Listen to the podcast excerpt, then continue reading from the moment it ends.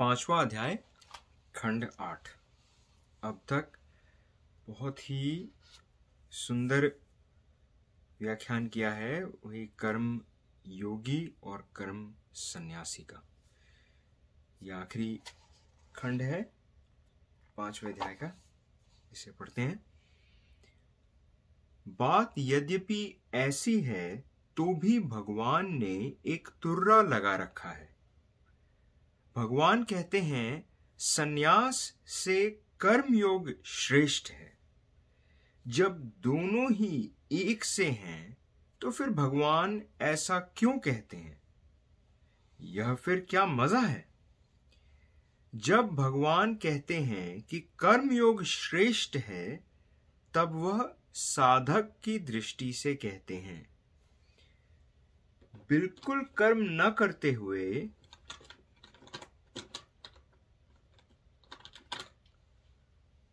सब कर्म करने की विधि एक सिद्ध के लिए शक्य है, साधक के लिए नहीं।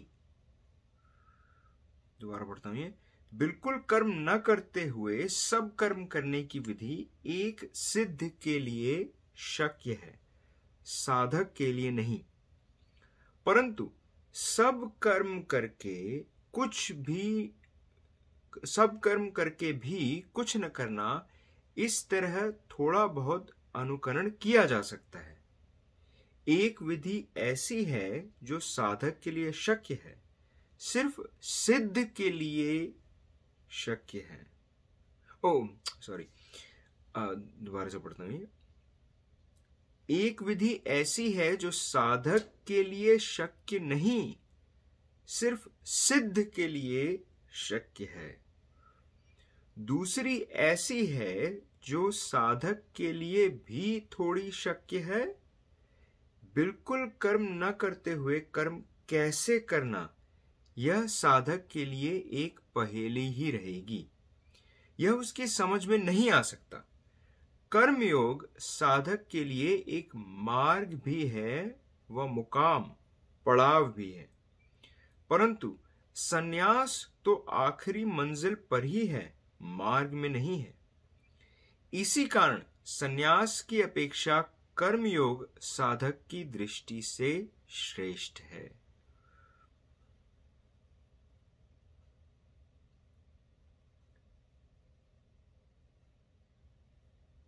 मतलब दोनों एक जैसी ही तुलना है, पर पालन करने में ऐसा लग रहा है, कह रहे हैं कि कर्मयोग उस रास्ते पे शुरू करना ज़्यादा आसान है। पर कर्म संन्यास कर्मयोग दोनों एक ही है। आगे पढ़ते हैं। इसी न्याय से भगवान ने आगे बारहवें अध्याय में निर्गुण की अपेक्षा सगुण को विशोष, विशेष माना है। सगुण में सब इंद्रियों के लिए काम है। निर्गुण में ऐसा नहीं है। निर्गुण में हाथ बेकार, पाँव बेकार, आँखें बेकार, सब इंद्रियाँ कर्म शून्य ही रहती हैं।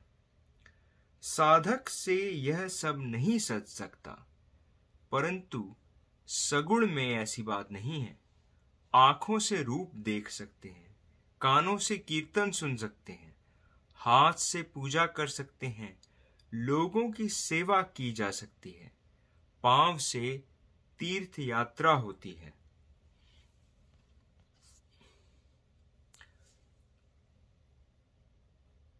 लोगों की सेवा की जा सकती है, पाँव से तीर्थ यात्रा होती है। इस तरह सब इंद्रियों को काम देकर, उनसे वैसा वैसा काम कराते हुए धीरे धीरे उन्हें हरिमय बना देना सगुण में शक्य रहता है। परंतु निर्गुण में यह सब बंद जीव बंद, कान बंद, हाथ पैर बंद, यह सारी बंदी प्रकार देखकर बेचारा साधक घबरा जाता है। उसके चित्त में निर्गुण बैठेगा कैसे? वह यदि खामोश बैठ रहेगा तो उसके चित्त में अंट शंट विचार आने लगेंगे। इंद्रियों का यह स्वभाव ही है कि उन्हें कहते हैं कि न करो तो वे ज़रूर करेंगी। हम्म। बहुत अच्छी बात है। विज्ञापनों में क्या ऐसा नहीं होता? ऊपर लिखते हैं, मत पढ़ो। तो पाठक मन में कहता है कि जो न पढ़ने को लिखा है तो पहले इसी को पढ़ो ना। मत पढ़ो कहना इसी उद्देश्य से होता है कि पाठक उसे ज़रूर पढ़े। मनुष्य अवश्य ही उसे जतन से पढ़ता है। निर्गुण में मन भटकता रहेगा। सगुण भक्ति की बात ऐसी नहीं। वहाँ आरती है, पूजा है, सेवा है, भूत दया है। इंद्रियों के लिए वहाँ काम है। इन इंद्रियों को ठीक काम में लगाकर फिर मन से कहो, अब जाओ जहाँ जी चाहे। परंतु तब मन नहीं जानेगा, वहीं रम रहेगा। अनजाने ही एकाग्र हो जाएगा। हम्म ये अच्छी बात कही, सही में।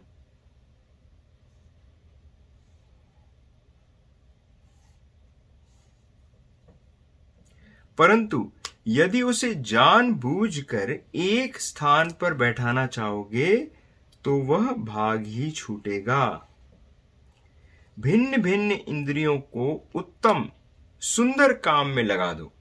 फिर मन को खुशी से भटकने के लिए कह दो। वह नहीं भटकेगा। उसे जाने की बिल्कुल छुट्टी दे दो तो वह कहेगा, लो, मैं यहीं बैठ गया। यदि उसे हुक्म दिया कि चुप बैठो तो कहेगा, मैं ये चला। बहुत अच्छा लिखा है। हम्म। देहधारी मनुष्य के लिए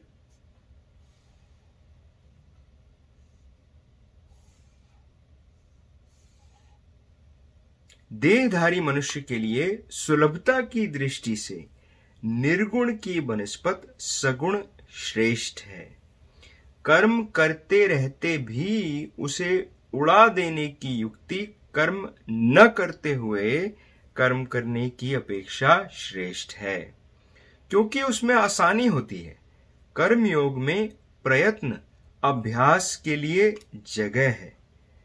सब इंद्रियों को अपने अधीन बनाकर धीरे धीरे सब उद्योगों से मन हटा लेने का अभ्यास कर्मयोग में किया जा सकता है। यह तरकीब आज न सदी है तो भी सद तो भी सदने जैसी है। कर्मयोग अनुकरण सुलभ है। हम्म मतलब हाँ उसका पालन करना, उसको फॉलो करना आसान है। यहाँ, यही सन्यास की अपेक्षा उसकी विशेषता है। परंतु पूर्णावस्था में कर्मयोग व संन्यास दोनों एक ही हैं। पूर्ण संन्यास व पूर्ण कर्मयोग दोनों एक ही हैं। अच्छा। नाम दो हैं, देखने में अलग अलग हैं, परंतु असल में दोनों एक ही हैं। वही सही में, कोई काम करते हुए भी सब काम कर रहा है और काम काम न करते हुए भी सब काम कर रहा है और काम करते हुए भी कुछ नहीं कर रहा तो बात तो एक ही हुई। एक ही एक ही बात को दो मतलब उसमें कैसे अंतर किया जा सकता है? एक प्रकार में कर्म का भूत बाहर नाचता हुआ दिखाई देता है, परंतु भीतर शांति है। दूसरे प्रकार में कुछ न करते हुए त्रिभुवन को हिला डालने की शक्ति है। जो दीख पड़ता है, वह नहीं है। यह दोनों स्वरूप है। पूर्ण कर्मयोग सन्यास है तो पूर्ण सन्यास कर्मयोग है। कोई भेद नहीं। परंतु साधक के लिए कर्मयोग सुलभ है। पूर्ण अवस्था में दोनों एक ही। ज्ञानदेव को चांग देव ने एक पत्र भेजा। वह सिर्फ़ कोरा कागज़ था। चांग देव से ज्ञानदेव उम्र में छोटे थे। चिरंजीव लिखते हैं तो ज्ञानदेव ज्ञान में श्रेष्ठ थे। पूज्य लिखें तो उम्र में कम थे। अब मजमून भी क्या लिखें? कुछ तय नहीं हो पाता था। अतः चांगदेव ने कोरा कागज़ ही भेज दिया। वह पहले निर्वृत्तनाथ के हाथ में पड़ा। उन्होंने उसे पढ़कर ज्ञानदेव को दे दिया। ज्ञानदेव ने पढ़ा, वह मुक्ताबाई को दे दिया। मुक्ताबाई ने पढ़कर कहा, चांगदेव इतना बड़ा हो गया है, पर है अभी कोरा का कोरा ही।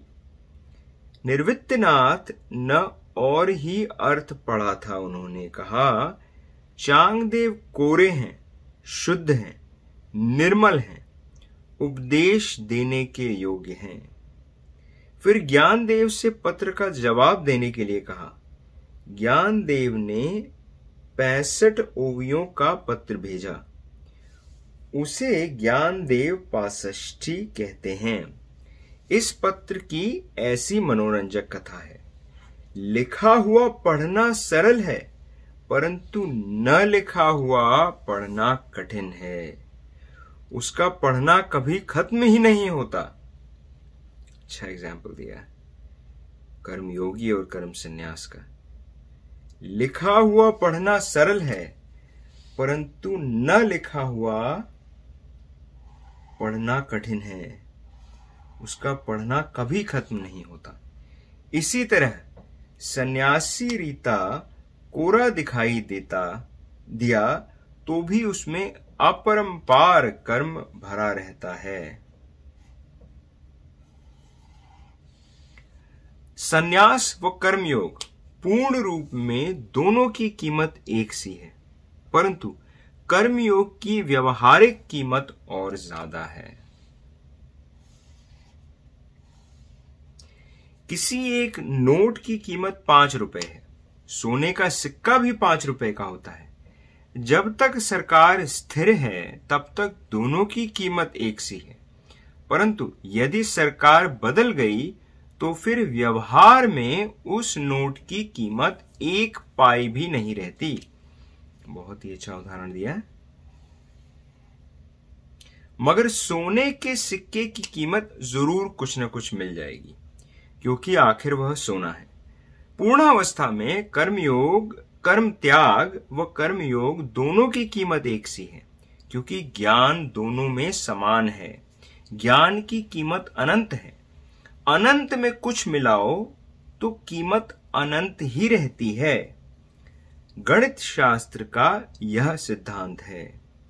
कर्म त्याग व कर्म योग जब परिपूर्ण ज्ञान में मिल जाते हैं तो दोनों की कीमत बराबर हो जाती है। परंतु ज्ञान को यदि दोनों ओर से हटा लिया तो फिर कर्म त्याग की अपेक्षा कर्मयोग ही साधक के लिए श्रेष्ठ सिद्ध होगा। ठोस, शुद्ध ज्ञान दोनों ओर लिया जाए तो कीमत एक सी है। मंजिल पर पहुँच जाने पर ज्ञान प्लस कर्म इक्वल टू ज्ञान प्लस कर्म अभाव।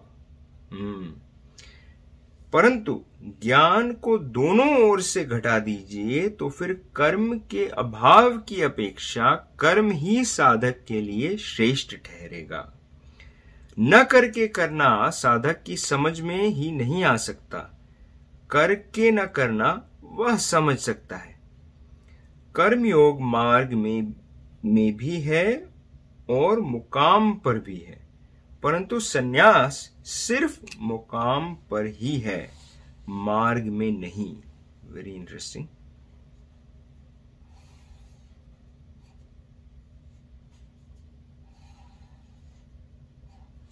यदि यही बात शास्त्र की भाषा में कहनी हो तो कर्मयोग साधन भी है व निष्ठा भी। परंतु सन्यास सिर्फ़ निष्ठा है। निष्ठा का अर्थ है अंतिम अवस्था।